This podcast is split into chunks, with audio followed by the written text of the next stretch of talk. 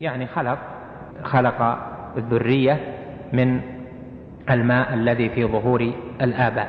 أخذهم يعني أخذ بعضهم من بعض وهذا يخلق من هذا وهذا يوجد بسبب هذا. وأشهدهم على أنفسهم أشهدهم هنا الإشهاد في القرآن له معنيان.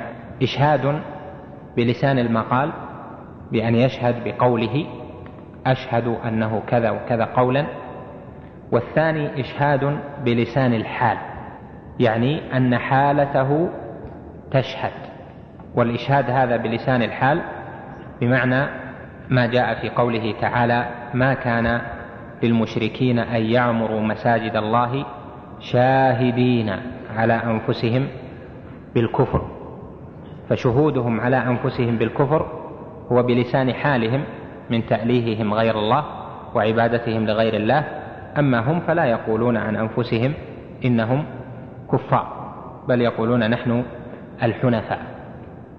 وكذلك في قوله جل وعلا إن الإنسان لربه لكنود وإنه على ذلك لشهيد. يعني شاهد بلسان حاله بأفعاله أنه كنود جاحد بنعمة الله جل وعلا. وهذا أيضا في مثل قوله تعالى كونوا قوامين لله شهداء بالقسط ولو على أنفسكم. هنا شهداء لله ولو على أنفسكم يعني بلسان الحال أو بلسان المقال. فدل إذن على أن الإشهاد في القرآن له هذان المعنيان ولهذا لما كان الإشهاد على هذين المعنيين صار تفسير الآية وأشهدهم على أنفسهم أشهدهم على أنفسهم محتمل أن يكون بلسان المقال أو بلسان الحال. ولما كان أول الآية فيه الأخذ والخلق فيه الأخذ بالخلق صار الإشهاد على الربوبية بلسان الحال لا بلسان المقال. يعني شاهدين يعني وأشهدهم على أنفسهم أشهدهم على أنفسهم يعني بحالهم وما جعل الله جل وعلا فيهم في كل الأنفس من دلائل ربوبيته ووحدانيته التي تؤدي وتدل على أنه سبحانه هو المستحق للعبادة وحده دون ما سواه. وأشهدهم على أنفسهم بما جعل في أنفسهم من العبرة والدلالة على أن الذي خلقهم وفطرهم وأوجدهم وأبدعهم وبرأهم هو الله جل وعلا. كما قال سبحانه أم خلقوا من غير شيء أم هم الخالقون؟ وكما قال وفي أنفسكم أفلا تبصرون. فإذا تكون هنا الشهادة أشهدهم على أنفسهم يعني جعل حالهم وما هم مركبين وما هم مركبون عليه دال على الوحدانية. وأيضا جعل بعضهم دليلا على بعض أشهدهم على أنفسهم يعني جعل هذه الذرية بعضها شاهدا على بعض بما أودع الله جل وعلا في الناس من دلائل وحدانيته وآثار ربوبيته ومعالم صنعته وبرئه جل وعلا.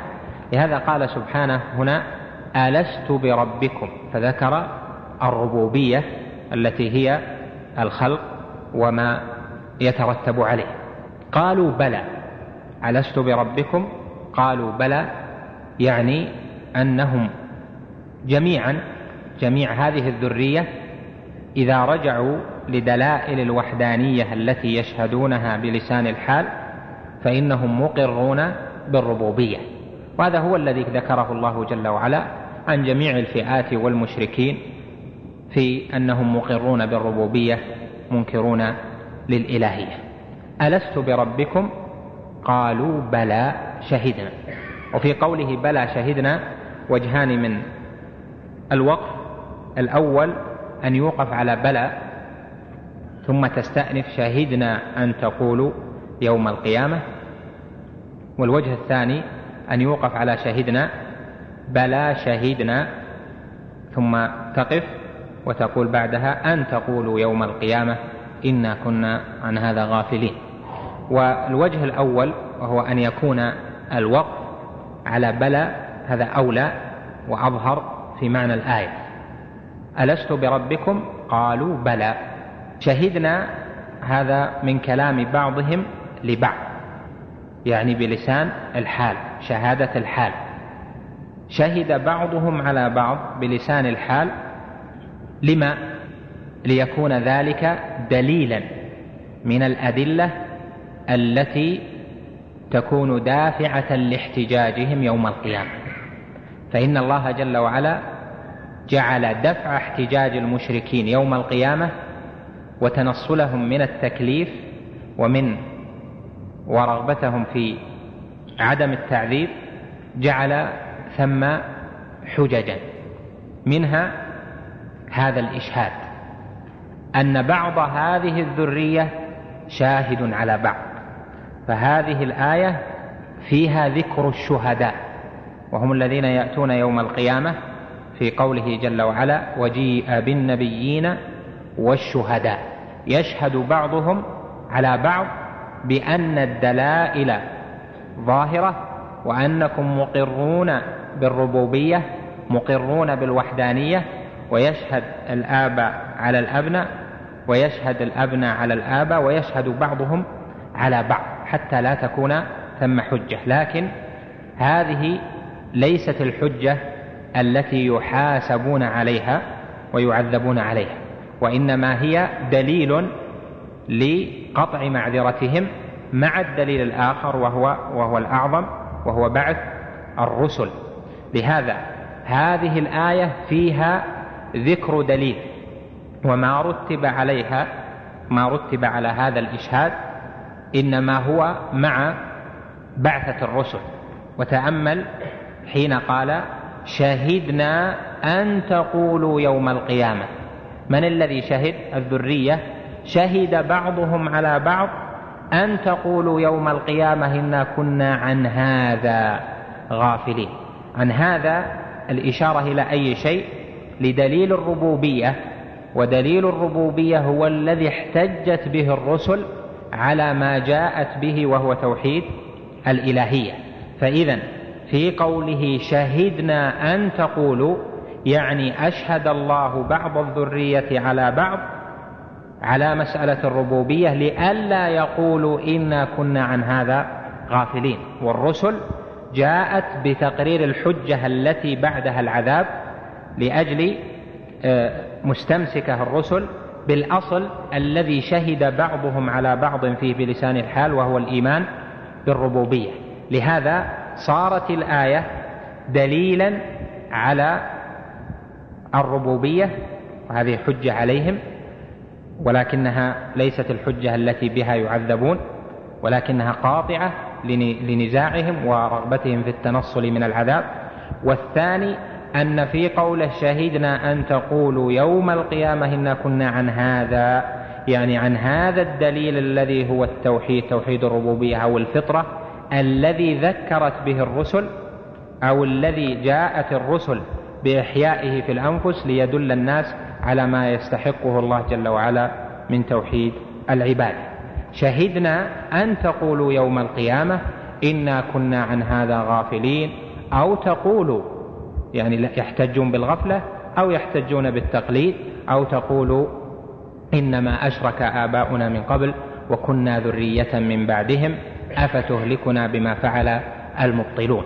فهم احتجوا إما بالغفلة أو احتجوا بعدم الشرك بمتابعة الآباء. وهذا لو حصل يوم القيامة أن احتجوا به فإن الله سبحانه أقام عليهم الحجة بالشهداء وأقام عليهم الحجة بالرسل دلائل الصنعة وما أقام الله جل وعلا في الإنسان من عقل وفكر بحيث يستدل بهذه المخلوقات على خالقها جل جلاله وإنما بالثاني مع الأول وهو بعثة الرسل. إذا تبين لك ذلك فإن الآية إذن ليس فيها حجة لمن ذهب لأن هذه الآية في الميثاق. هذا واحد. والثاني الآية ليس فيها حجة لمن قال إنه بالفطرة أو بالتوحيد أو بما أخذ من الميثاق. الأول أن هذا كاف عن إقامة الحجة على العباد وأنه بذلك الميثاق وذلك الإشهاد وإقرارهم على أنفسهم والشهادة في الربوبية والعبادة بأنه إذا لم تبلغهم الرسل ولم تبلغهم الرسالات ولم تأتيهم الرسل أن تلك الشهادة كافية في تعذيبهم. فإذا الآية أولا ليس فيها دليل على الميثاق والثاني ليس فيها دليل على أن هذه حجة كافية في تعذيبهم بل لا بد من إقامة الحجة الرسالية. لذلك ترى أن أئمة أهل العلم المحققين كشيخ الإسلام وأئمة الدعوة دائما يذكرون الحجة الرسالية. لا بد من إقامة الحجة الرسالية. لماذا لفظ الرسالية؟ حتى لا يتوهم متوهم أن الحجة الفطرية أنها كافية. إذا تبين ذلك فإن تفسير الشهادة هنا وهذه الآية عند المحققين من أهل العلم على ما ذكرنا هو بالفطرة الفطرة التي فطر الله جل وعلا الناس عليها وهي الفطرة في الربوبية التي تدل على الألوهية وهي في معنى قوله جل وعلا فطرة الله التي فطر الناس عليها لا تبديل لخلق الله وفي معنى قوله عليه الصلاة والسلام كل مولود يولد على الفطرة. وهذا الذي ذكرت من تفسير الآية على وجه التفصيل والبسط هذا هو مذهب واختيار أئمة أهل السنة كشيخ الإسلام ابن تيمية وابن القيم وابن كثير رحمه الله في تفسيره وشارح الطحاوية وأئمة الدعوة والشيخ عبد الرحمن بن سعدي في تفسيره وهو تفسير جماعات كثيرة من أهل العلم وهو الذي يتعين في الموافقة مع أصول التوحيد وأصول العقيدة بعامة وهو الذي يتعين موافقة لحكمة الله جل وعلا وهو الذي يتعين موافقة لما هو مقرر في الشريعة من مسألة إقامة الحجة في أحكام المرتد. لهذا غلط في هذه الآية جماعات ومن المعاصرين جماعات أيضا فجعلوها حجة على أنه ليس ثم حاجة لإقامة الحجة على العباد بل الفطرة كافية والعهد الأول كافي وإلى آخره وهذا ولا شك ليس بمرض. والحجة لا تقوم على العباد بشيء لا يتذكرونه أصلا وإنما العباد أمامهم الدلائل. أما تذكر ميثاق وتذكر شهادة وتذكر هذه الأشياء فإنها فإن أحدا لا يتذكر ذلك وإنما الرسل تذكرهم بذلك فتكون الحجة بالرسل لا بذلك الأمر الأول. لهذا ذكرت لك في أول البحث أن مسألة الميثاق مرتبطة بالقدر وليست متصلة بالتكفير ليست متصلة بالحجة ليست متصلة بهذه المسائل وإنما هي يعني الميثاق مرتبط بالقدر لا غير وليس حجة على خلاف القدر إنما هو دليل على القدر فقط. دون ما سواه. تقرؤون الكلام الطويل الذي ذكره شارح الطحاوية وفيه طول و والمسألة بما ذكرت لك تكون قريبة واضحة ولا يكون ثم إشكال في هذه الآية ولله الحمد وهي من الآيات المشكلة كما ذكرت لك لكن بتأمل قول المحققين والنظر في تصحيح الأحاديث وعللها وأن الأحاديث التي فيها الربط ما بين الآية والميثاق أن هذا أن هذه الأحاديث فيها اضطراب وفيها ضعف في بعضها ضعف في الإسناد وفي بعضها علة بالوقف وثم أشياء أخر لا نطيل بالكلام عليها. بعدها ذكر مسألة القدر مسألة القدر يطول الكلام عليها ولعلنا نبحثها إن شاء الله المرة القادمة. نعم. نعم. لكن طلب طلب منهم بإيش؟ بأي طريقة؟ الله جل وعلا جعل المؤمنين شهداء على على الكفار. فالإشهاد قائم. أنا مشهد على كل مخالف للرسالة.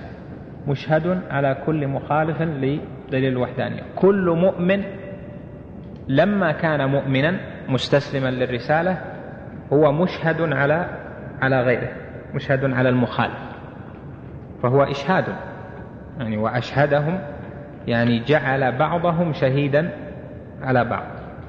ذلك يوم القيامة ثم الشهداء يشهدون. بعض أهل العلم يستشهد بقوله تعالى وإذا أخذ ربك يعني على أن الذي يفعل الشرك ولو كان جاهلا فإنه يكون مشركا لهذه الآية. قال فإنه قد أخذ عليه الميثاق إذ هو عالم فما تعلمكم هذا هو الذي بحثنا الكلام عليه.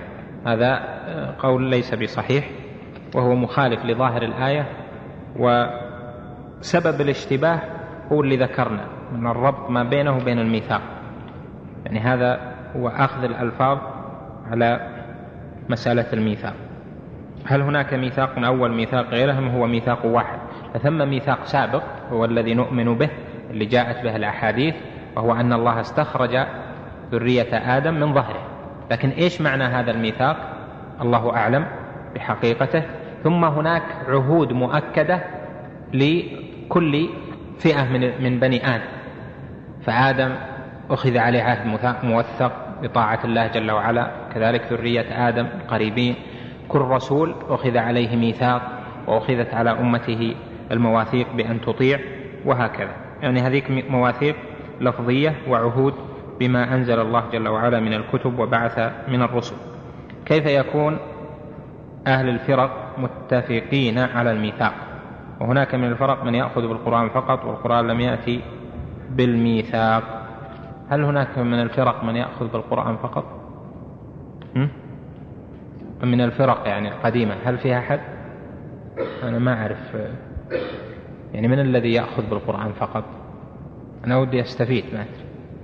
لأن الخوارج تأخذ بالقرآن والسنة الرافضة بالقرآن والسنة المعتزلة بالقرآن والسنة المرجئة بالقرآن القدرية كلهم يأخذون بالقرآن والسنة. لكن السنة يحتجون في العقائد بالمتواتر لا بالآحاد. لكن الآحاد الآحاد مقبولة عندهم لكنها تفيد الظن لا العلم والمتواتر هو اللي على تفصيل الكلام المعروف لديكم في هذا.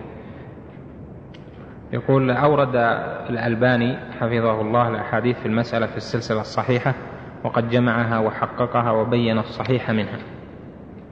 يعني هذه أنا ما أدري عن بحث الشيخ ناصر لكن مسألة تحتاج إلى نظر فيما قال.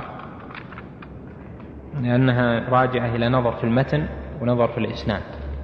نظر في الإسناد غير النظر في المتن. النظر في المتن يحتاج إلى معرفة تفاسير الآية وأن لا يحمل الآية على الحديث. يعني لا بد من مراجعة البحث حتى نشوف إيش وصل إليه.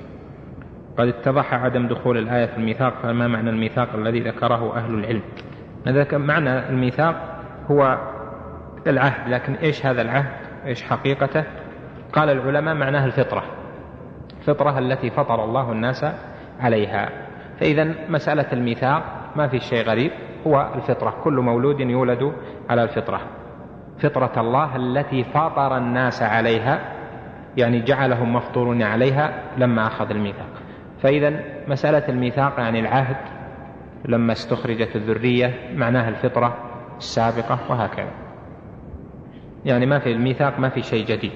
الميثاق ليس فيه شيء جديد عن غيره ولا يتميز بشيء. أه، هل الإشكال بين الآية والحديث جاء من قوله تعالى إنما أشرك آباؤنا؟ لا هذه ما فيها ما لها علاقة. لأن الآية قال شهدنا أن تقولوا يوم القيامة يعني لئلا تقولوا يوم القيامة. أقام الله هذه الدلائل الربوبية وأقام دلائل الوحدانية لئلا تقولوا يوم القيامة؟ أو تحتجوا بالغفلة ولئلا تحتجوا بالتقليد أو تقولوا إنما أشرك آباؤنا من قبل. فلا تحتجوا بالغفلة ولا تحتجوا بالتقليد. فثم فطرة مركوزة ورسل أرسلت إليكم تدلكم بهذه الفطرة المركوزة على حق الله جل جلاله. فليس ثم إذن حجة لأولئك وقطع الله المعذرة وأقام الحجة وأبان المحجة ولله الحمد والمنة. نكتفي بهذا القدر. صلى الله وسلم وبارك على نبينا محمد. بسم الله.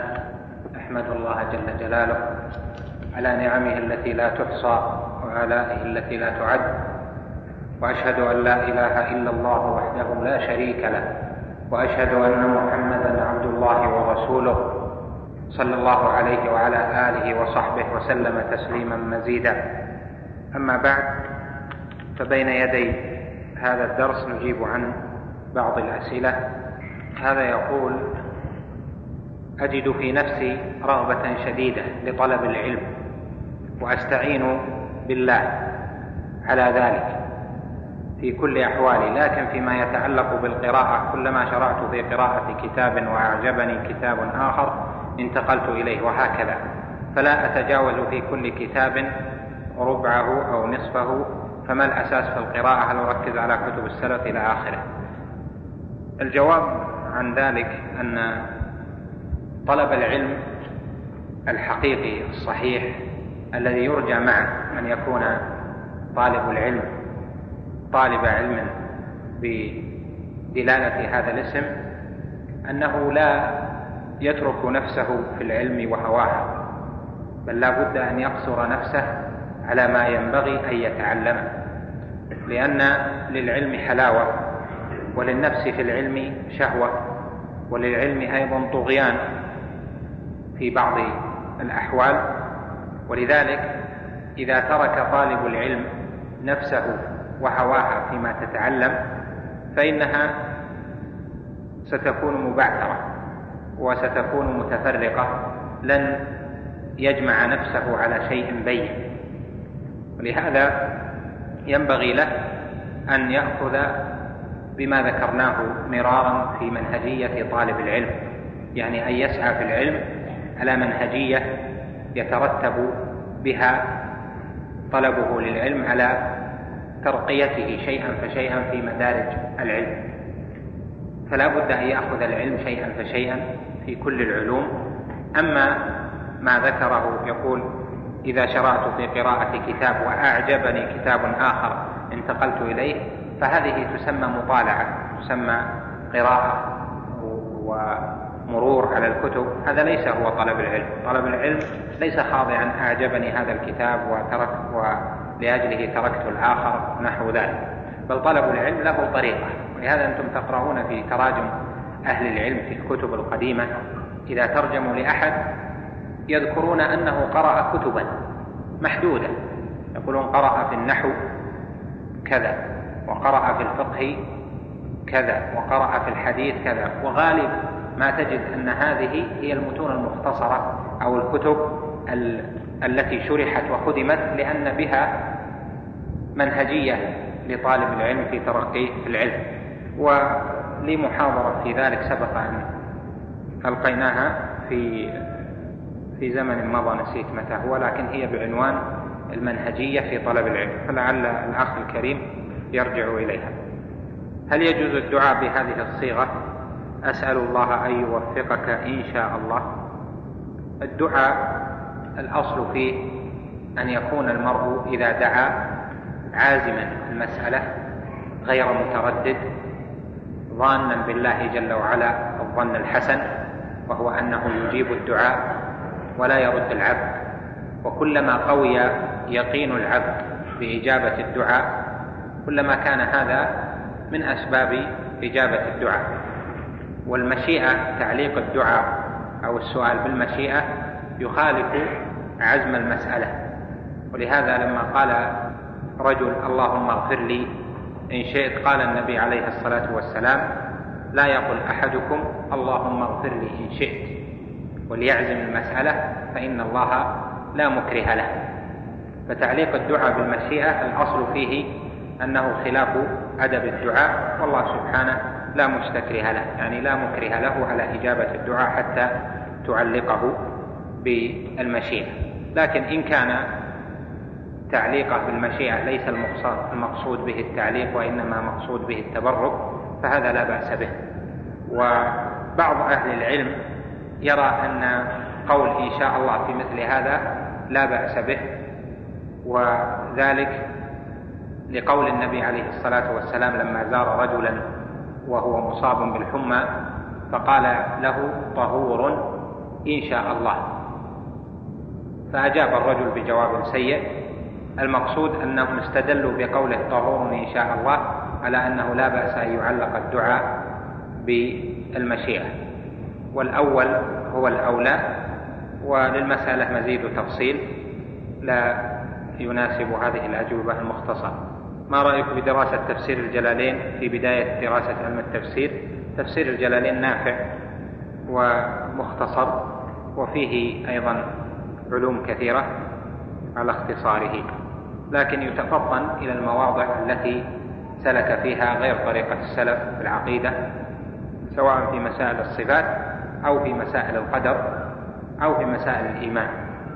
فينتبه لذلك وإلا الكتاب من الكتب النافعة. هل يصح أن يطلق على المسلم بأنه هالك إذا مات؟ إذا كان الهلاك بمعنى الموت فلا بأس.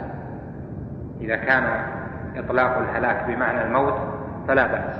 أما إذا قال إن فلانا هلك ويعني به أنه آل به الأمر إلى عذاب أو نحو ذلك فهذا لا يجزم لأحد من أهل القبلة بجنة ولا بنار ولا بعذاب ولا برحمة إلا من شهد له الله جل جلاله بذلك أو نبيه عليه الصلاة والسلام. لهذا مما درج عليه العلماء في تدريس علم الفرائض أنهم إذا ذكروا قسمة المسائل يقولون هلك هالك عن ثم يذكرون الورثة. ما حكم بيع المرابحة للآمر بالشراء؟ يقول من يريد سلعة لمن يشتريها له اشتري لي السلعة التي وصفها كذا على أن أقوم بشرائها منك. بيع المرابحة للآمر بالشراء اختلف فيه المعاصرون من العلماء والأكثرون على منعه. لأنه قائم على الإلزام بالوعد. والصحيح أن الوعد لا يلزم به وإنما الوعد يستحب الوفاء به. فإذا كان العقد قائما على وعد وإلزام بالوفاء بهذا الوعد صار كأنه عقد من البداية قبل الدخول في العقد الآخر. وهذا ممنوع. إذا قرأ الشخص بعض الآيات في مصنف كتبت رسائل في مسألة المرابحة المذكورة بين مانعين ومجيزين إذا قرأ الشخص بعض الآيات التي تتكلم عن بر الوالدين مثلا فتذكر والديه وبكى لذلك. فهل يكون داخلا في حديث وعين بكت من خشية الله. الحديث مقيد أن البكاء من خشية الله. وهو ما جاء في الحديث الصحيح أنه عليه الصلاة والسلام قال عينان لا تمسهما النار يوم القيامة. عين بكت من خشية الله وعين باتت تحرس في سبيل الله. فمن كان بكاؤه من خشية الله جل جلاله فهو مأمول له أن يدخل في هذا الفضل العظيم. وكذلك ما جاء في حديث السبعة أنه عليه الصلاة والسلام ذكر منهم رجل ذكر الله خاليا ففاضت عينه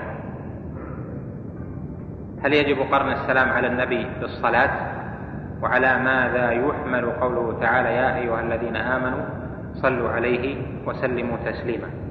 ذكر العلماء أن الواجب هو الصلاة على النبي عليه الصلاة والسلام والسلام في الصلاة في داخل الصلاة ومرة في العمر ليمتثل ذلك. أما إذا ذكر اسم النبي عليه الصلاة والسلام فإنه يتأكد الصلاة عليه والسلام. ولا يجب ذلك. لهذا يختصر صيغة الصلاة والسلام بما تسمعون العلماء وغيرهم يقولون. يعني اللهم صل وسلم عليه صلى الله عليه وسلم ونحو ذلك. نكتفي بهذا. نعم اقرأ. بسم الله الرحمن الرحيم. الحمد لله رب العالمين. والصلاة والسلام على أشرف الأنبياء والمرسلين نبينا محمد وعلى آله وصحبه أجمعين. قال العلامة الطحاوي رحمه الله وقد علم الله تعالى فيما لم يزل عدد من يدخل الجنة وعدد من يدخل النار. جملة واحدة فلا يزاد في ذلك العدد ولا ينقص منه. وكذلك أفعالهم فيما علم منهم أن يفعلوه وكل ميسر لما خلق له. والأعمال بالخواتيم. والسعيد من سعد بقضاء الله والشقي من شقي بقضاء الله وأصل القدر سر الله تعالى في خلقه. لم يطلع على ذلك ملك لم يطلع على ذلك ملك مقرب ولا نبي مرسل. والتعمق والنظر في ذلك ذريعة للخذلان وسلم الحرمان ودرجة الطغيان. ذريعة والنظر في ذلك ذريعة ذريعة للخذلان. ذريعة الخذلان وسلم الحرمان والنظر في ذلك ذريعة الخذلان وسلم الحرمان بالإضافة. ودرجة الطغيان. فالحذر كل الحذر من ذلك نظرا وفكرا ووسوسة. فإن الله تعالى طوى علم القدر عن أنامه ونهاهم عن مرامه. مرامه ونهاهم عن مرامه كما قال تعالى كما قال تعالى في كتابه لا يسأل عما يفعل وهم يسألون. سبحانه فمن سأل لما فعل فقد رد حكم الكتاب ومن رد حكم الكتاب كان من الكافرين. هذه الجمل من هذه العقيدة المباركة شروع من الطحاوي رحمه الله في مسألة القدر.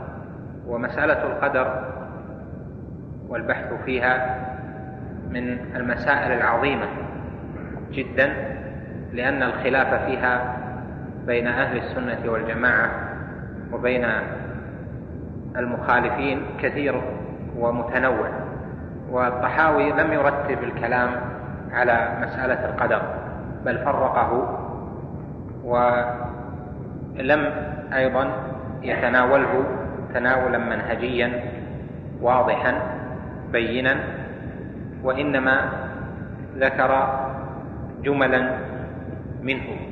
ولهذا فإننا سنذكر إن شاء الله تعالى كل ما يتصل ببحث القدر في هذا الموضع إن اتسع له الوقت ونحيل فيما نستقبل على هذا الموضع الذي نأتيه عند قوله وأصل القدر سر الله تعالى في خلقه. قال وقد علم الله تعالى فيما لم يزل عدد من يدخل الجنة وعدد من يدخل النار جملة واحدة. فلا يزاد في ذلك العدد ولا ينقص منه. وكذلك أفعالهم فيما علم منهم أن يفعلوه. هذه الجملة أخذها انتزاعا من عدد من أحاديث المصطفى عليه الصلاة والسلام. وهذه الأحاديث تلك الأحاديث متنوعة وثابتة في أن الله جل وعلا علم خلق الجنة وخلق لها أهلا وعلم ما هم عاملون خلق النار وخلق لها أهلا وعلم ما هم عاملون. وأن الله سبحانه قبض قبضة إلى النار في النار وقبض قبضة إلى الجنة وأن الله سبحانه لما استخرج ذرية آدم من ظهره قال هؤلاء إلى الجنة وهؤلاء إلى النار فلا يزاد من ذلك العدد ولا ينقص. والأحاديث في هذا كثيرة متنوعة لكن المراد من ذلك هو ذكر أعظم مراتب الإيمان بالقدر ألا وهي مرتبة العلم حيث ذكر أن الله سبحانه علم عدد من يدخل الجنة وعدد من يدخل النار وكذلك علم أفعالهم فعلم العدد يعني علم الأفراد وعلم الأعمال والأعمال يدخل فيها القول والعمل والاعتقاد والأحوال جميعا من جميع تصرفات أصحاب الجنة وأصحاب النار. وهذا فيه إجمال لذكر هذه المرتبة العظيمة وهي مرتبة العلم. ولهذا نقول إن هذه الجملة فيها تقرير لمرتبة العلم والكلام على هذه المرتبة يمكن أن نرتبه لك في مسائل.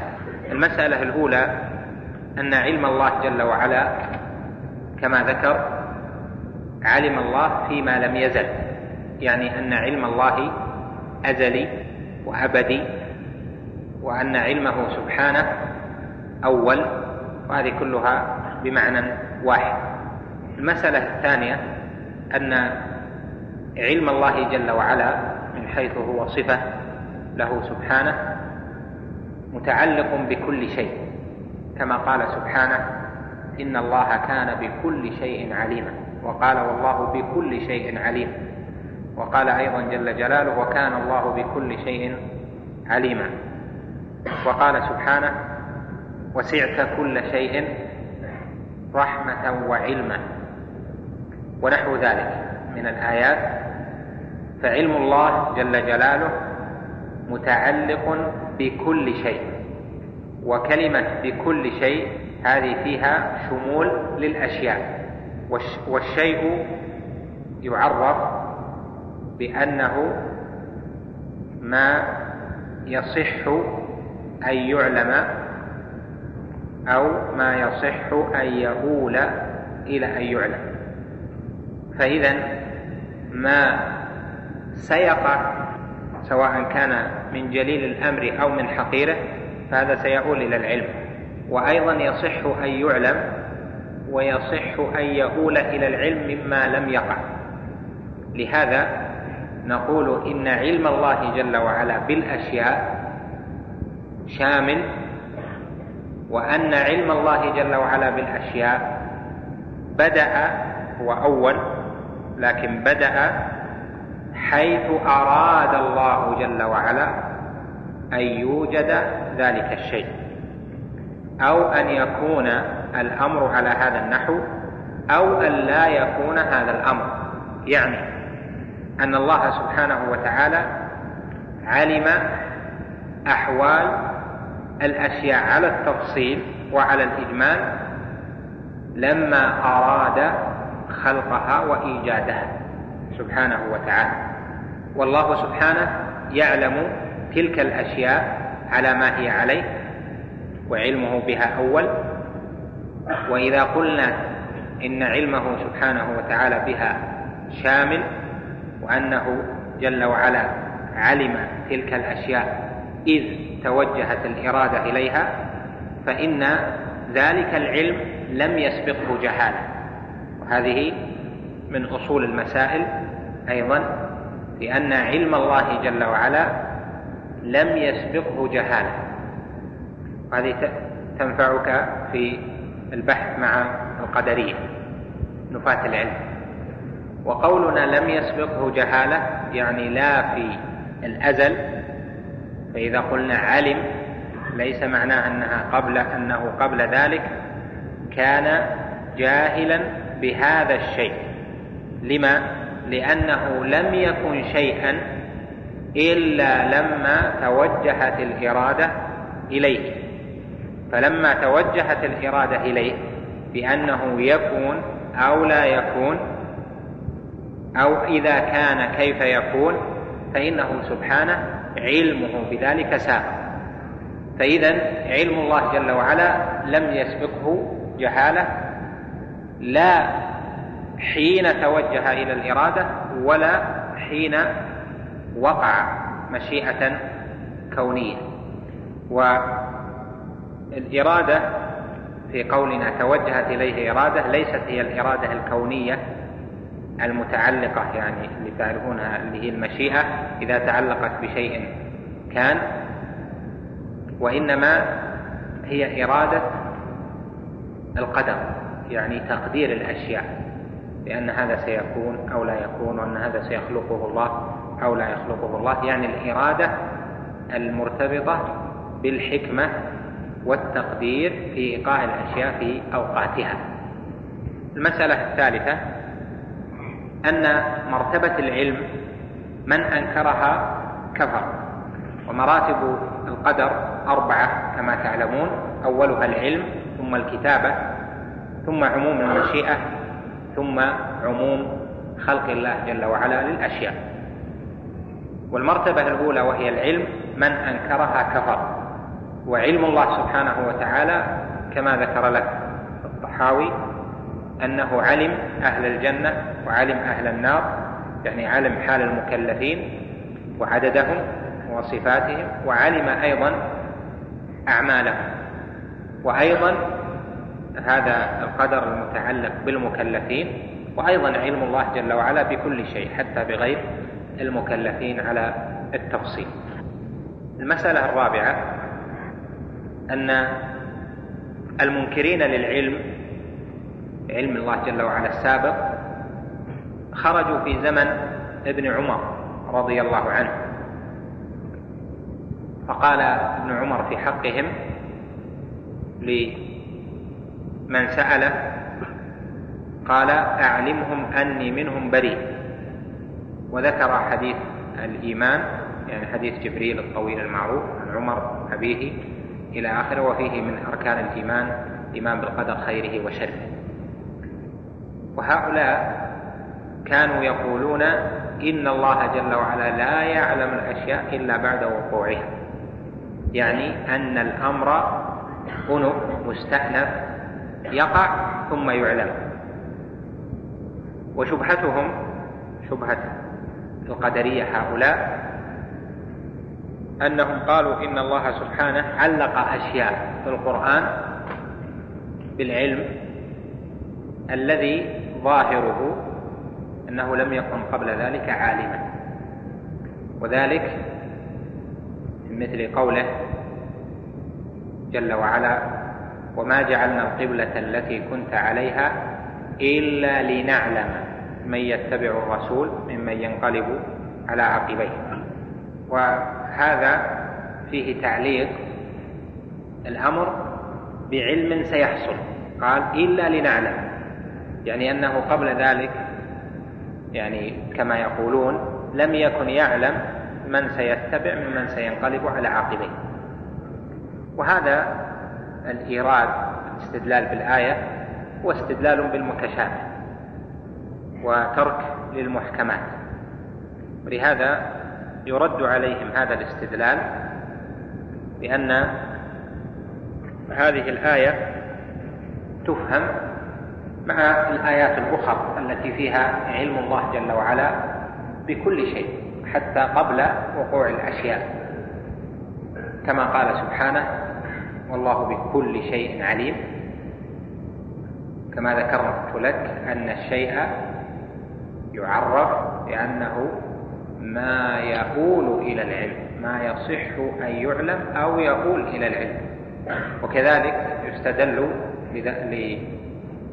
عليهم بقوله ولو علم الله فيهم خيرا لأسمعهم ولو أسمعهم لتولوا وهم معرضون. وهؤلاء هم الذين قال يعني والأحاديث الكثيرة التي فيها علم الله جل وعلا بأهل الجنة وعلم الله جل وعلا بأهل النار وعلمه بعمل العاملين ونحو ذلك قبل خلق الخلق. ويستدل أيضا عليهم بقوله سبحانه وكان الله بكل شيء عليما. وبقوله إن الله كان بكل شيء عليما. والآيات في ذلك كثيرة التي فيها ذكر العلم بلفظ كان كان بكل شيء عليم.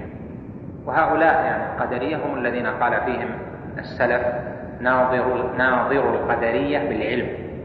فإن أنكروه كفروا وإن أقروا به خصموا والقدرية هؤلاء سموا قدرية لأنهم ينفون القدر.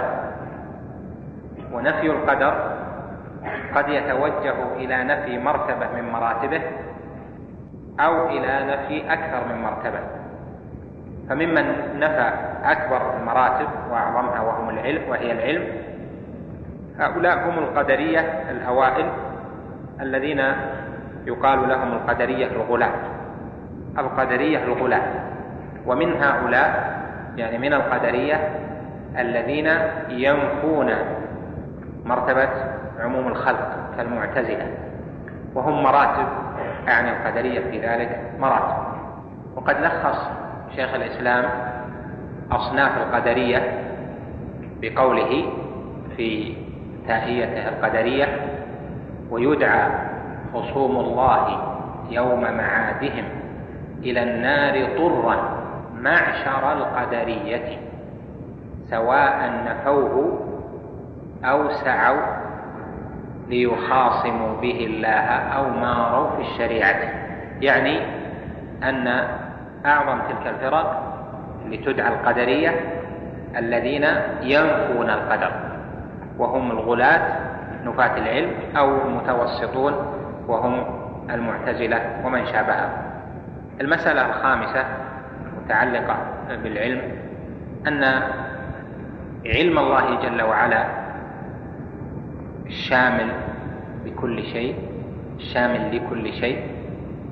هذا يفيد المؤمن في إيمانه بالقدر وهو أنه سبحانه علم الأشياء وعلم حال العبد وعلم ما ستكون عليه هذه الأمور جميعا من دقائقها وتفاصيلها وإجمالها.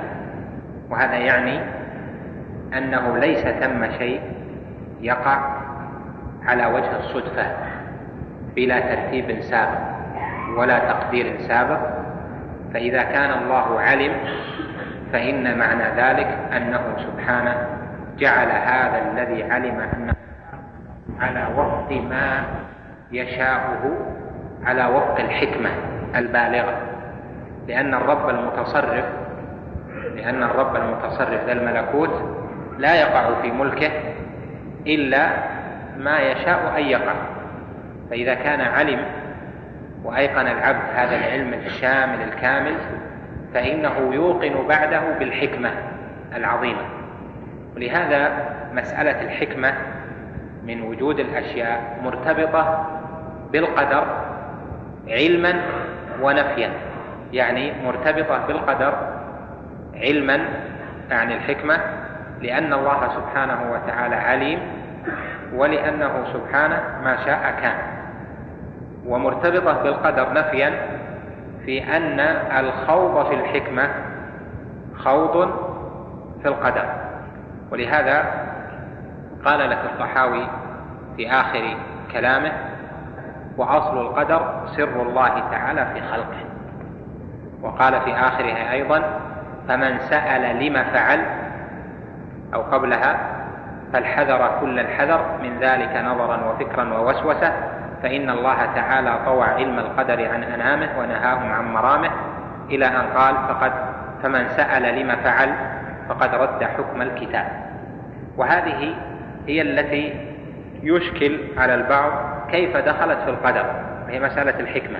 إذا قال المرء لما لما حصل كذا ولما قدر كذا أو لما صار الأمر على هذا النحو لما صار هذا غنيا وهذا فقيرا لما هذا صار هذا مريضا وصار ذاك صحيحا كيف اتصل هذا السؤال بالقدر؟ وصار المتشكك من القدرية لأن المتشكك ينفي الحكمة. ولو أيقن بعموم العلم وعموم المشيئة لأيقن بحكمة الله جل وعلا الماضية وأنه لا شيء يقع إلا والله سبحانه وتعالى علمه قبل أن يقع وأراده كونا وشاءه وشاء هذا يعني أنه لن يقع إلا على وفق حكمة الله جل جلاله. فلهذا صار السائل في مسائل القدر بلما؟ صار معارضا للقدر. لهذا قال لك ابن تيمية في البيتين في البيت الذي ذكرته لك آنفا أو ماروا في الشريعة. يعني أن القدرية منهم من يماري في الشريعة. يماري يعني يشكك ويجادل ويسأل. وكذلك قال بعدها وأصل ضلال الخلق من كل فرقة هو الخوض في فعل الإله بعلته. فإنهم لم يفهموا حكمة له فصاروا على نوع من الجاهلية. فالجاهلية أهل الجاهلية عارضوا الشريعة بلما. والمتشككون عارضوا أفعال الله جل وعلا بلما. إذا فمن أعظم مراتب القدر الإيمان بالقدر من أعظم مراتب الإيمان الإيمان بعلم الله جل وعلا الشامل للأشياء الشامل لكل شيء. فإذا أيقن العبد بهذا بعموم العلم وعلم معنى ذلك أيقن أيضا بحكمة الله جل وعلا واستسلم لقدر الله ولم يخض فيه بالسؤال لأن القدر سر وهو مرتبط بعلم الله جل وعلا. يوضح لك ذلك أن الله جل جلاله قص علينا في القرآن قصة الخضر مع موسى عليه السلام أو عليهما السلام. فالخضر مع موسى اختلف واعترض موسى على الخضر وسبب الاعتراض عدم العلم. لما كان موسى في تلك المسائل أنقص علما من الخضر واعترض حجب عن علم زائد. ولذلك صار السؤال سؤال الاعتراض مرتبطا بالعلم. فإذا كان الخضر أعلم من موسى فإذا كان الخضر أعلم من موسى وموسى حجب بالسؤال فدل على أن السؤال في أفعال الله أو السؤال في قدر الله أو السؤال في تصرفات خلق الله جل وعلا أن هذا اعتراض على العلم. وإذا كان الله جل وعلا هو هو العليم بكل شيء فإنه لا يجوز على العبد أن يعترض على علمه وعلى حكمته بلما لهذا قال في آخر الكلام هنا فمن سأل لم فعل فقد رد حكم الكتاب ومن رد حكم الكتاب كان من الكافرين. يعني قوله لا يسأل عما يفعل. هذه بعض المسائل في كلامه على مرتبة العلم. قال بعدها وكل ميسر لما خلق له. هذه الجملة ثبتت في الحديث عن النبي عليه الصلاة والسلام حيث قال عليه الصلاة والسلام اعملوا فكل ميسر لما خلق له. يعني بذلك قول الله جل وعلا فأما من أعطى واتقى وصدق بالحسنى فسنيسره لليسرى. ومعنى كل ميسر لما خلق له أن الله جل وعلا خلق الجنة وخلق لها أهلا وهم في أصلاب آبائهم. فهؤلاء أهل السعادة سييسرون لعمل أهل السعادة. خلق النار وخلق لها أهلا وهم في أصلاب آبائهم. فهؤلاء سييسرون للعسرى لعمل أهل الشقاوة. وقوله كل ميسر لا تفيد الجبر وإنما يعني أن الله سبحانه علم أن هؤلاء سيعملون بعمل أهل النار وكتبهم من أهل النار وأنهم لما في نفوسهم من الخبث سيكونون من أهل النار فسيتركهم الله جل وعلا لأنفسهم يعني سيخذلهم فإذا خذلهم يسر لهم سبيل الضلال. يعني أن التيسير لأهل الجنة فيه زيادة فضل والتيسير لأهل النار فيه سلب الفضل. وهذا يعني أن لا جبر وأن الجميع معاملون بعدل الله جل وعلا وأن أهل الجنة عاملهم الله سبحانه وتعالى زيادة على عدله بأن منحهم فضلا ويسر لهم وأعانهم على الخير. قال والأعمال بالخواتيم. الأعمال بالخواتيم يعني بذلك ما جاء في في قول النبي عليه الصلاة والسلام فإن أحدكم ليعمل بعمل أهل الجنة حتى ما يكون بينه وبينها إلا ذراع فيسبق عليه الكتاب فيعمل بعمل أهل النار فيدخلها. وإن أحدكم ليعمل بعمل أهل النار حتى ما يكون بينه وبينها إلا ذراع فيسبق عليه الكتاب فيعمل بعمل أهل الجنة فيدخلها لهذا كان كثير من السلف إذا ذكروا الخاتمة بكوا كثيرا. وقال بعضهم قلوب الأبرار معلقة بالخواتيم يقولون بماذا يختم لنا؟ وهذا التعلق بالخواتيم وهذا الإيمان بهذا النوع من القدر يجعل العبد المؤمن صاحب يقظة وحرص على إيمانه لأن الله سبحانه لا يظلم الناس شيئا. والعبد ييسر لعمل أهل الشقاوة إذا اختار هذا الطريق. فإذا جاهد نفسه فإن الله سبحانه أعظم فضلا ومنة وكرما. والذين جاهدوا فينا لنهدينهم سبلنا. وقال سبحانه والذين اهتدوا زادهم هدى وآتاهم تقوى. يعني مدافعة نوازع الباطل. قال والسعيد من سعد بقضاء الله. يعني أن السعيد هو من جعله الله سعيدا إذ قضى عليه أن يكون من المخلوقين.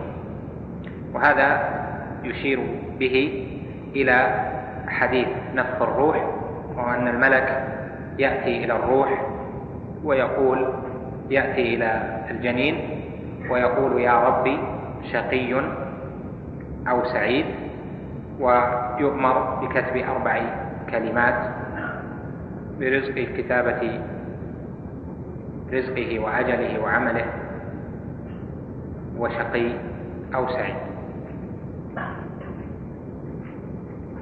وهنا في قوله بقضاء الله من سعد بقضاء الله يعني به القدر. وهذا على أحد الوجهين أو أحد القولين في أن القضاء والقدر بمعنى واحد. وسيأتي تفصيل لهذه الجملة والفرق بين القضاء والقدر. وهذا أيضا هو معنى قوله والشقي من شقي بقضاء الله. ثم قال وأصل القدر سر الله تعالى في خلقه. لم لم يطلع على ذلك ملك مقرب ولا نبي مرسل. يعني أن القدر وهو تقدير الأشياء هذا سر. إذ هو تصرف الرب جل جلاله في ملكوته. وتصرف الرب جل جلاله في ملكوته من ما يختص به الله جل جلاله فلم يطلع عليه أحدا ولم يطلع أحد على ذلك حتى أكرم عباده من الملائكة لا يدرون ما مصيرهم لا يدرون ماذا يقضي الله في السماء لا يدرون ما مصير أهل الأرض إلى غير ذلك.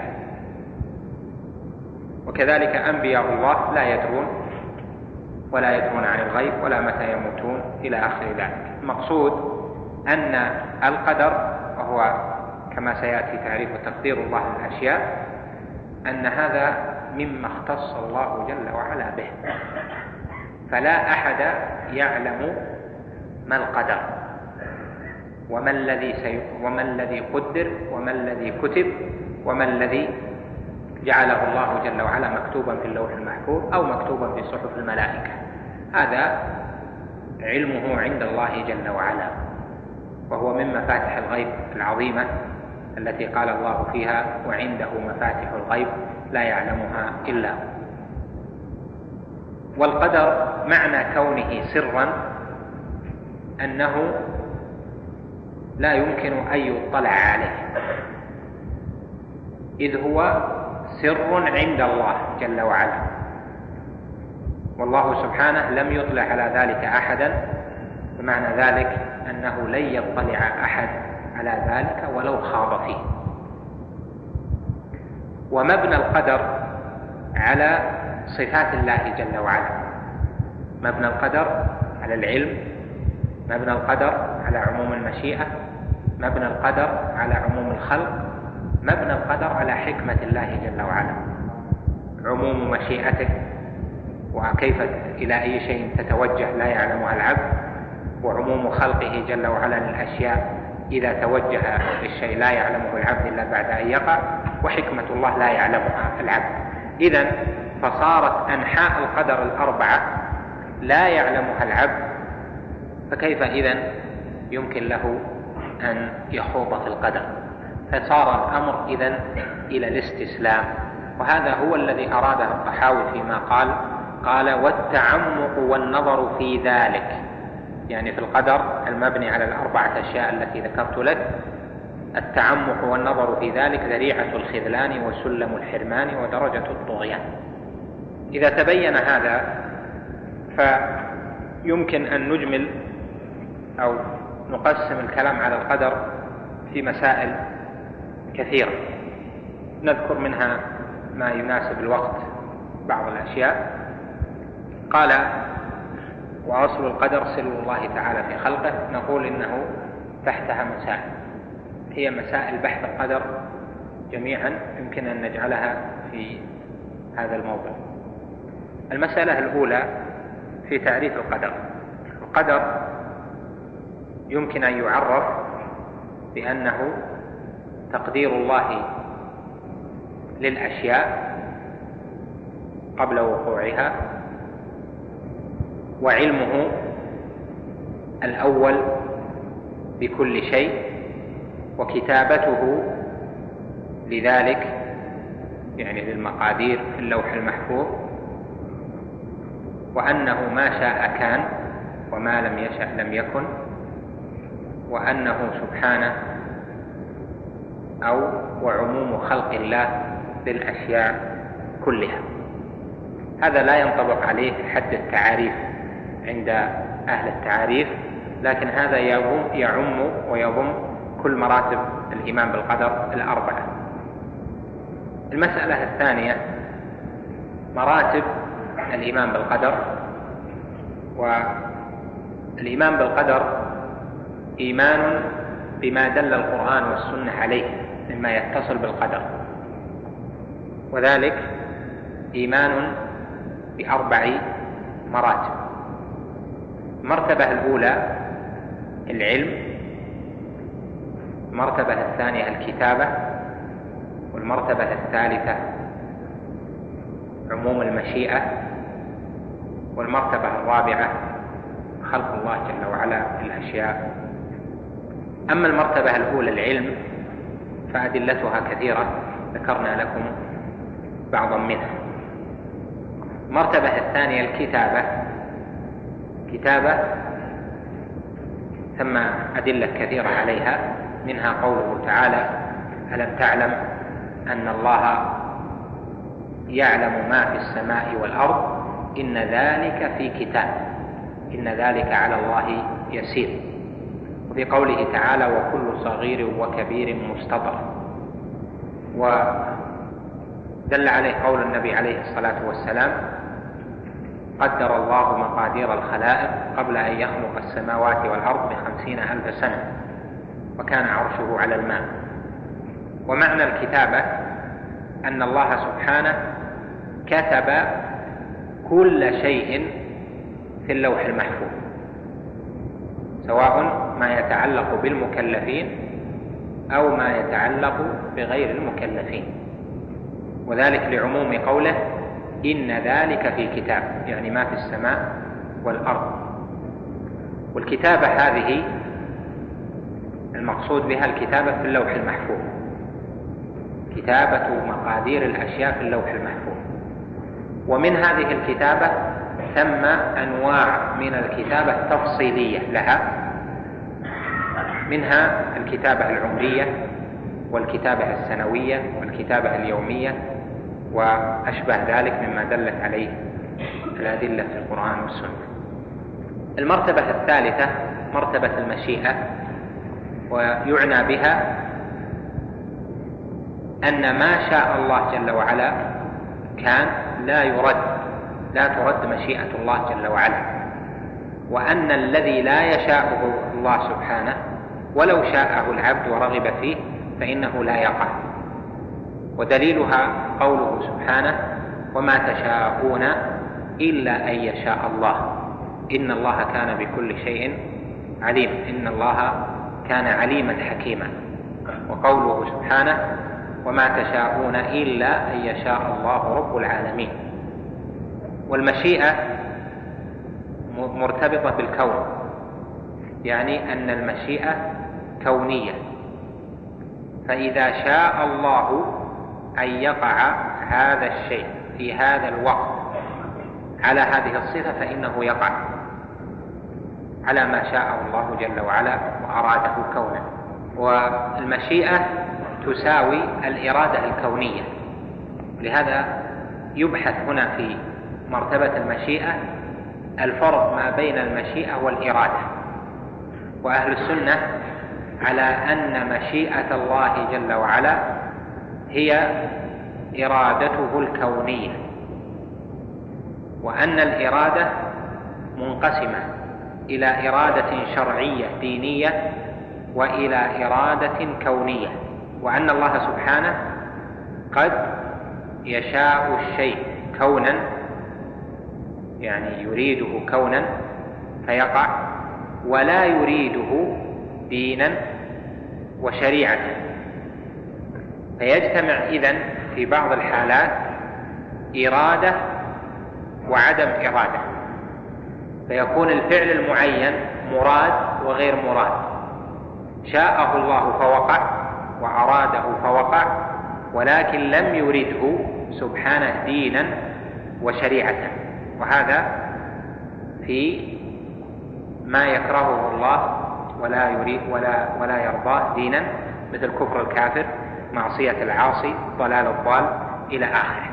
فإن الله سبحانه شاء الكفر من الكافر لأنه ما دام وقع فإنه قد شاءه وأراده كونا لأنه لا يحصل في ملكوته إلا ما أراده جل وعلا كونا.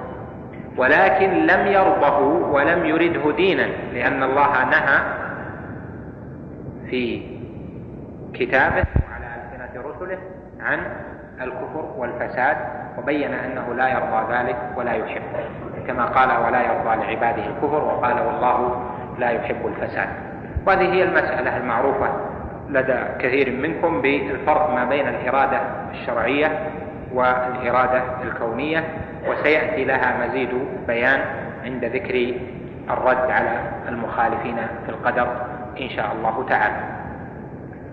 المرتبة الرابعة والأخيرة هي مرتبة عموم خلق الله جل وعلا للأشياء وأن الله سبحانه خالق كل شيء وأن طاعة المطيع خلقها الله ومعصية العاصي خلقها الله وأن صلاة المصلي خلقها الله كما خلق ذاته يعني ذات المصلي فإنه يخلق أعماله. وهذه يستدل لها بقول الله سبحانه الله خالق كل شيء وهو على كل شيء وكيل وبنحو قوله سبحانه وخلق كل شيء فقدره تقديرا ونحو ذلك من الآيات وفي خصوص عموم خلق الله للعمل يستدل بقوله سبحانه والله خلقكم وما تعملون. وفي هذه الآية دليل على أن عمل العامل خلقه الله. وذلك أن كلمة ما في الآية والله خلقكم وما تعملون الأصح فيها أنها مصدرية بمعنى أنها تقدر مع ما بعدها بمصدر يعني يكون سبك الآية والله خلقكم وعملكم. والوجه الثاني أن ما هنا موصولة بمعنى الذي فيكون المعنى والله خلقكم والذي تعملونه. وهي على كل من الوجهين دالة على المراد في عموم خلق الله جل وعلا للعمل ووضوح الدليل الأول يعني في كونها مصدرية وقد يكون ثم بعض الاعتراض على الاستدلال بالوجه الثاني. لهذه تكملة إن شاء الله في الدرس القادم بإذنه تعالى. فنكتفي بهذا القدر. الآن كم أخذنا؟ مسألة واحدة. مسألة. تعلق بالدرس. آه، ما نريد ما الفرق بين القدر والقضاء يأتي إن شاء الله. يجعل الله سره في أضعف خلقه إذا رأى مثلا شخصا ضعيفا. هذا المقصود به حكمته في الخلق لا بأس به. هل يدخل الغيب تحت القدر؟ نعم كل مغيب فهو مقدر. هل يصح قول ما ليس بشيء فإن الله لا يعلمه؟ ما ليس بشيء. إيش معنى ما ليس بشيء فإن الله لا يعلمه؟ والله على كل شيء قدير والذي ليس بشيء فإن الله سبحانه وتعالى غير قادر عليه فإنه ليس بشيء كالجمع بين النقيضين. هذا كلام غير منضبط لا من جهة كلام المناطقة ولا من جهة أيضا تعريف. فلا تطلق هذه العبارة لأنها غير منضبطة. لأنه يقول ما ليس بشيء يعني الذي ليس بشيء. وما دام قال الذي فإنه شيء. قبل إرادة الله الخلق للشيء وعلمه به ماذا يسبقه؟ هل يسبقه جهل به؟ استغفر الله وأتوب إليه. الله سبحانه علمه أول.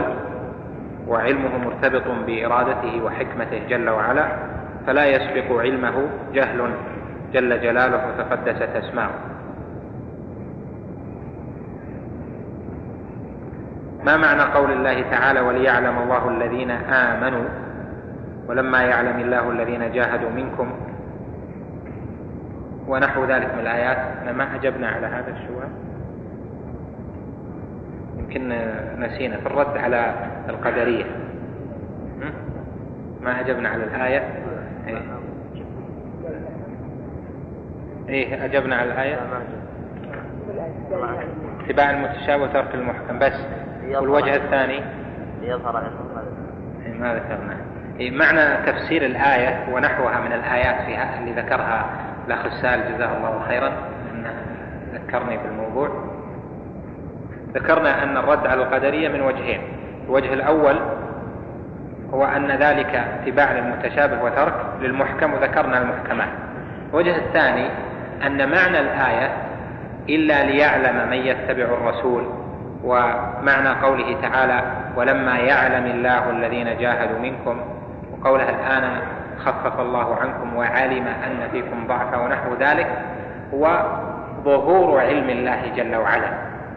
لأن علم الله سبحانه وتعالى خفي ولا يحاسب العبد إلا على ما ظهر من علم الله جل وعلا المتعلق بالعبد. وإلا فلو منيط ذلك بعلم الله الباطن دون ظهور الشيء في الواقع متعلق بالمكلف لكان للمكلف حجة في رد التكليف. ولهذا الآيات التي فيها ذكر العلم اللاحق أو ما سيأتي المقصود منه ظهور العلم العلم الذي سيأتي يعني العلم الذي سيظهر.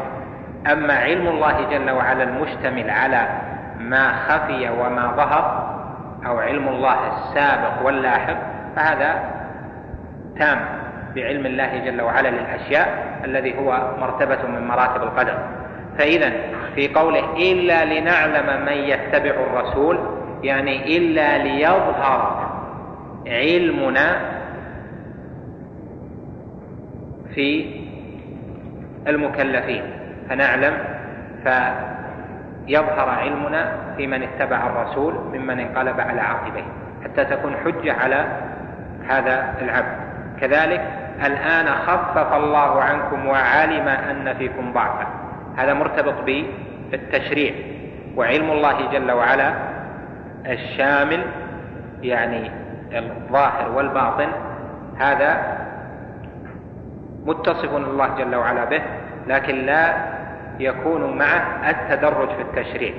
فالله سبحانه وتعالى جعل العبد المؤمن يقاتل عشرة ثم ظهر علمه فيهم أنهم ضعفاء فخفف فالتخفيف إذا مسألة شرعية.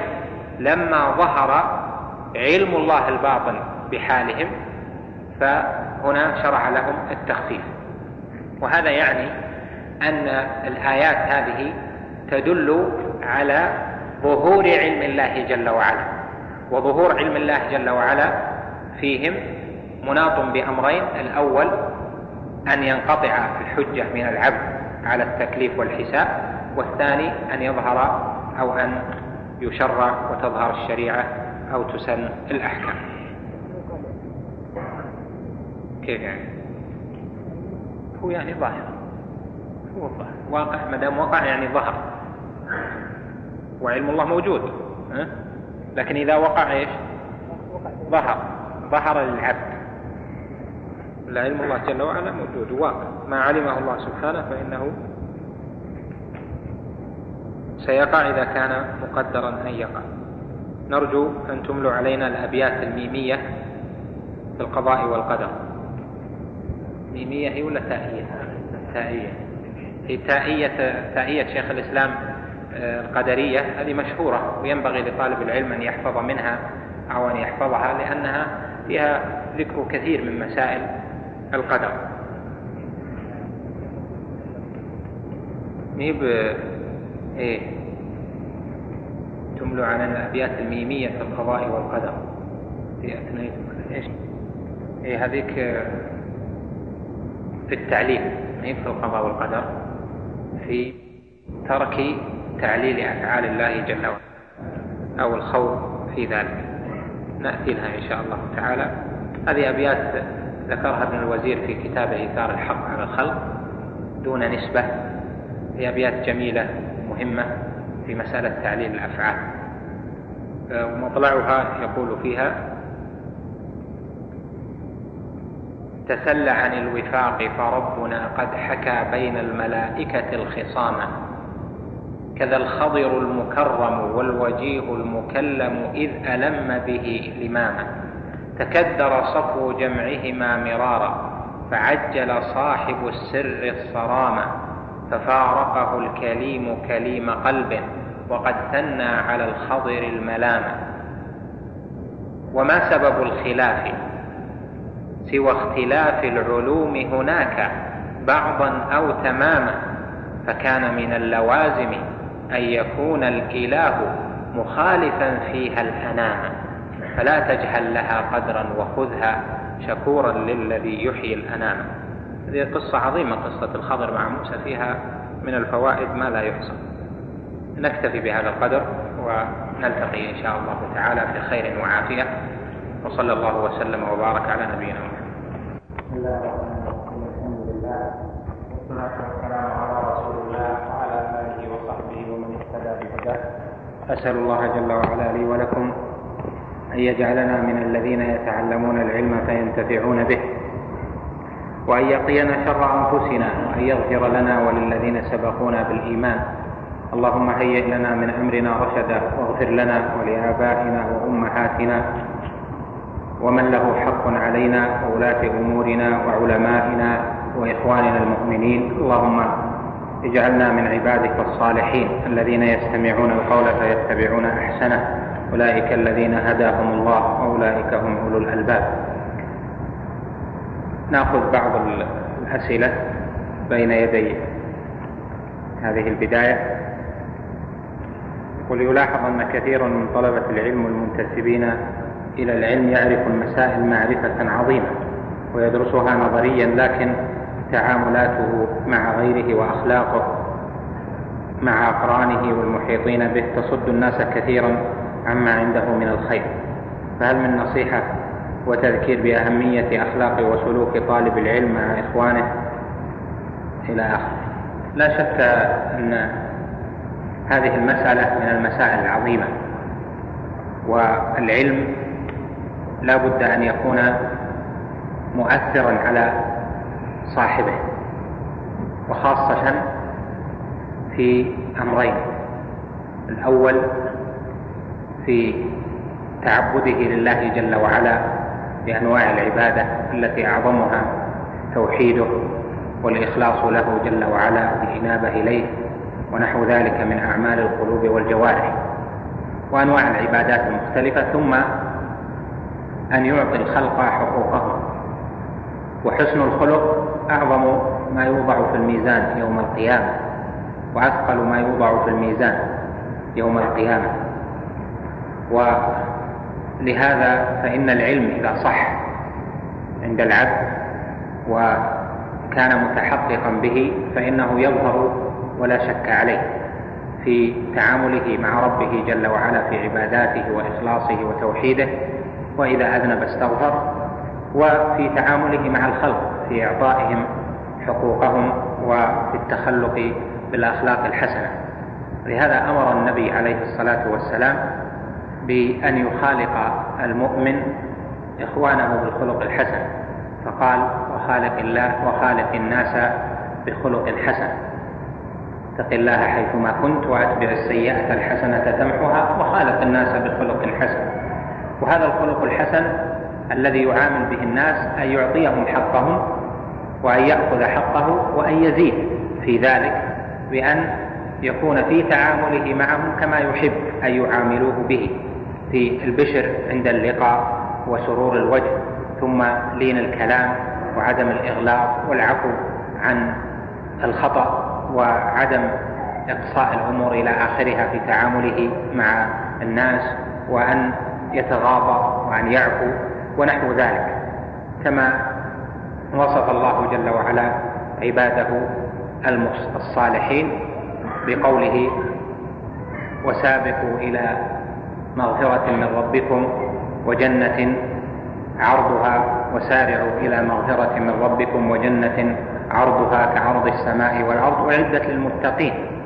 وهؤلاء المتقون وصفهم الله جل وعلا بالصفات ومنها الصفات المتعلقة بالخلق كاظمين الغيظ والعافين عن الناس والله يحب المحسنين. العلم الذي لا يظهر أثره على صاحبه في أخلاقه وتعامله مع الناس هذا لا خير فيه. لأن العلم له ثمرة ثمرة في الإحسان إلى الخلق إحسان إلى الخلق بتعليمهم بدعوتهم بحب الخير لهم بأن يؤدي إليهم ما يحب أن يؤدوه إليه. ولا شك أن المرء طالب العلم إذا علم ذلك فإنه سيصحح نفسه ويصحح طريقته. بعض الناس عنده طبع يعني هو متطبع بطبيعة يعني طبع عليها وطبيعة إذا كانت موجودة لا يعذر صاحبها بها لا يعذر صاحبها بأن يقول أنا طبعي هكذا لأن ثمرة التعبد والعلم أن يتطبع بالشريعة. ما يقول هذا طبعي طبعي سيء الخلق طبعي أني آه، غليظ طبعي لابد أن يكون لها أثر. ولهذا جاء في الحديث الصحيح أن النبي عليه الصلاة والسلام قال من يتحرى الخير يعطى ومن يتوقى الشر يوقى. وجاء أيضا من يتصبر يصبره الله ونحو ذلك مما فيه. إذا ما رأيت سنة النبي عليه الصلاة والسلام في تعاملاته آه، علمت منها مثلا إغلاظ الناس في تعاملهم معه عليه الصلاة والسلام وكيف قابلهم بالسماحة كيف قابلهم بالعفو عمن أخطأ. عليه كيف قابلهم بأشياء. هذا الأعرابي يناديه يا محمد ويجذب آه، قميصه حتى أثر في عنق النبي عليه الصلاة والسلام. يجذبه من خلفه ومع ذلك يصبر عليه ويعامله باللين ويعامله بالإحسان إليه. لا شك أن العلم له أثر لهذا ينبغي علينا جميعا وأوصي نفسي وإياكم بأن نكون متخلقين بالقرآن متخلقين بالسنة في الأمور العامة والخاصة ومن قصر يستغفر الله جل وعلا. يقول ما حكم الاستفادة من بطاقة فيزا وماستر كارد في المشاريع الخيرية؟ وذلك لأنها بها خصم 50% أحيانا أو أقل أو أكثر مع محاولة تسديد الرسوم أولا بأول لكي لا يحصل للبنك أي فائدة ما أدري هل الصورة صحيحة. الفيزا يعطى عليها خصم 50% ما أظن هذا. لكن هي أنواع. بطاقة فيزا وماستر كارد أنواع. ومنها ما هو بطاقة ائتمان وهذه يدخلها يدخل في العقد الربا أو أنه إذا تأخر لا بد أن يسدد بفائدة. ومنها بطاقة دفع وهي التي يخصم مثلا إذا كان عنده حساب يخصم من حسابه فورا وإذا لم يكن عنده حساب تبقى في ذمته حتى يسدد قرضا حسنا. فإذا كانت من النوع الثاني فهذه لا بأس بها وإذا كانت من النوع الأول فأيضا فيها فيها تفصيل لكن المسلم لا يدخل في عقود مشتملة على ربا لكن إن احتاج إلى ذلك كما قد يحتاجه بعض المسلمين في مثل أمريكا وأوروبا وغير ذلك ما عندهم إلا من النوع الائتماني فقد يجوز لهم ذلك ببعض الشروط إذا سألوا عن ذلك.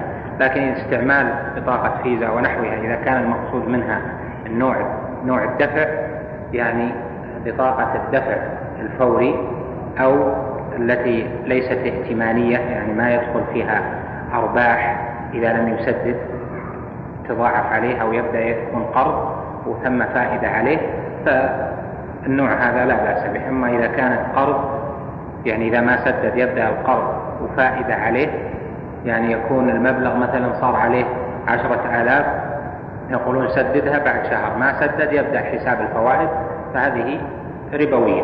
أما إذا كان لم يسدد يقال يبقى في ذمتك سددها و أو يقسم من الحساب مباشرة فهذا آه، جائز.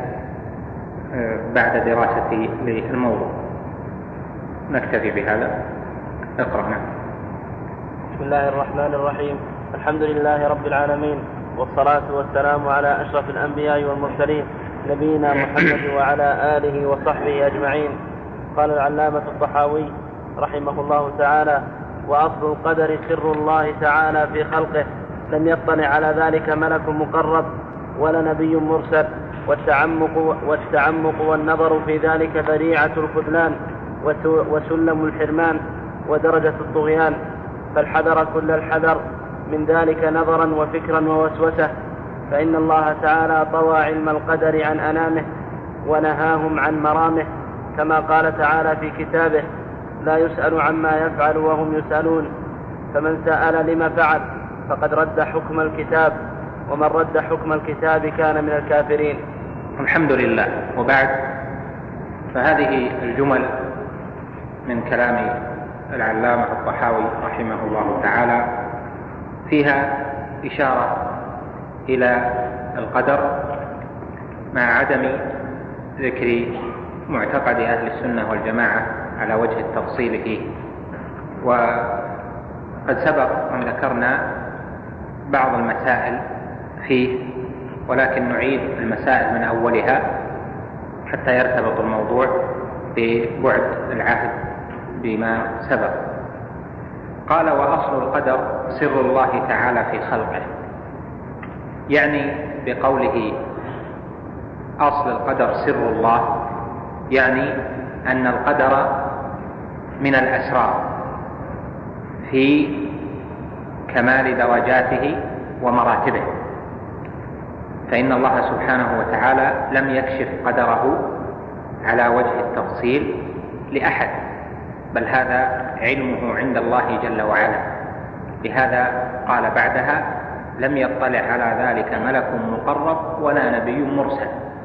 وإذا كان ملائكة الله المقربون لم يطلعوا على القدر على وجه التفصيل وكذلك الأنبياء المرسلون الذين هم صفوة عباد الله لم لم يطلعوا على ذلك على وجه التفصيل فإن التعمق والنظر في ذلك ذريعة ذريعة للخذلان وذريعة الخذلان يعني وسيلة من وسائل أخي المستمع الكريم تابع ما تبقى من مادة هذا الشريط على الشريط التالي.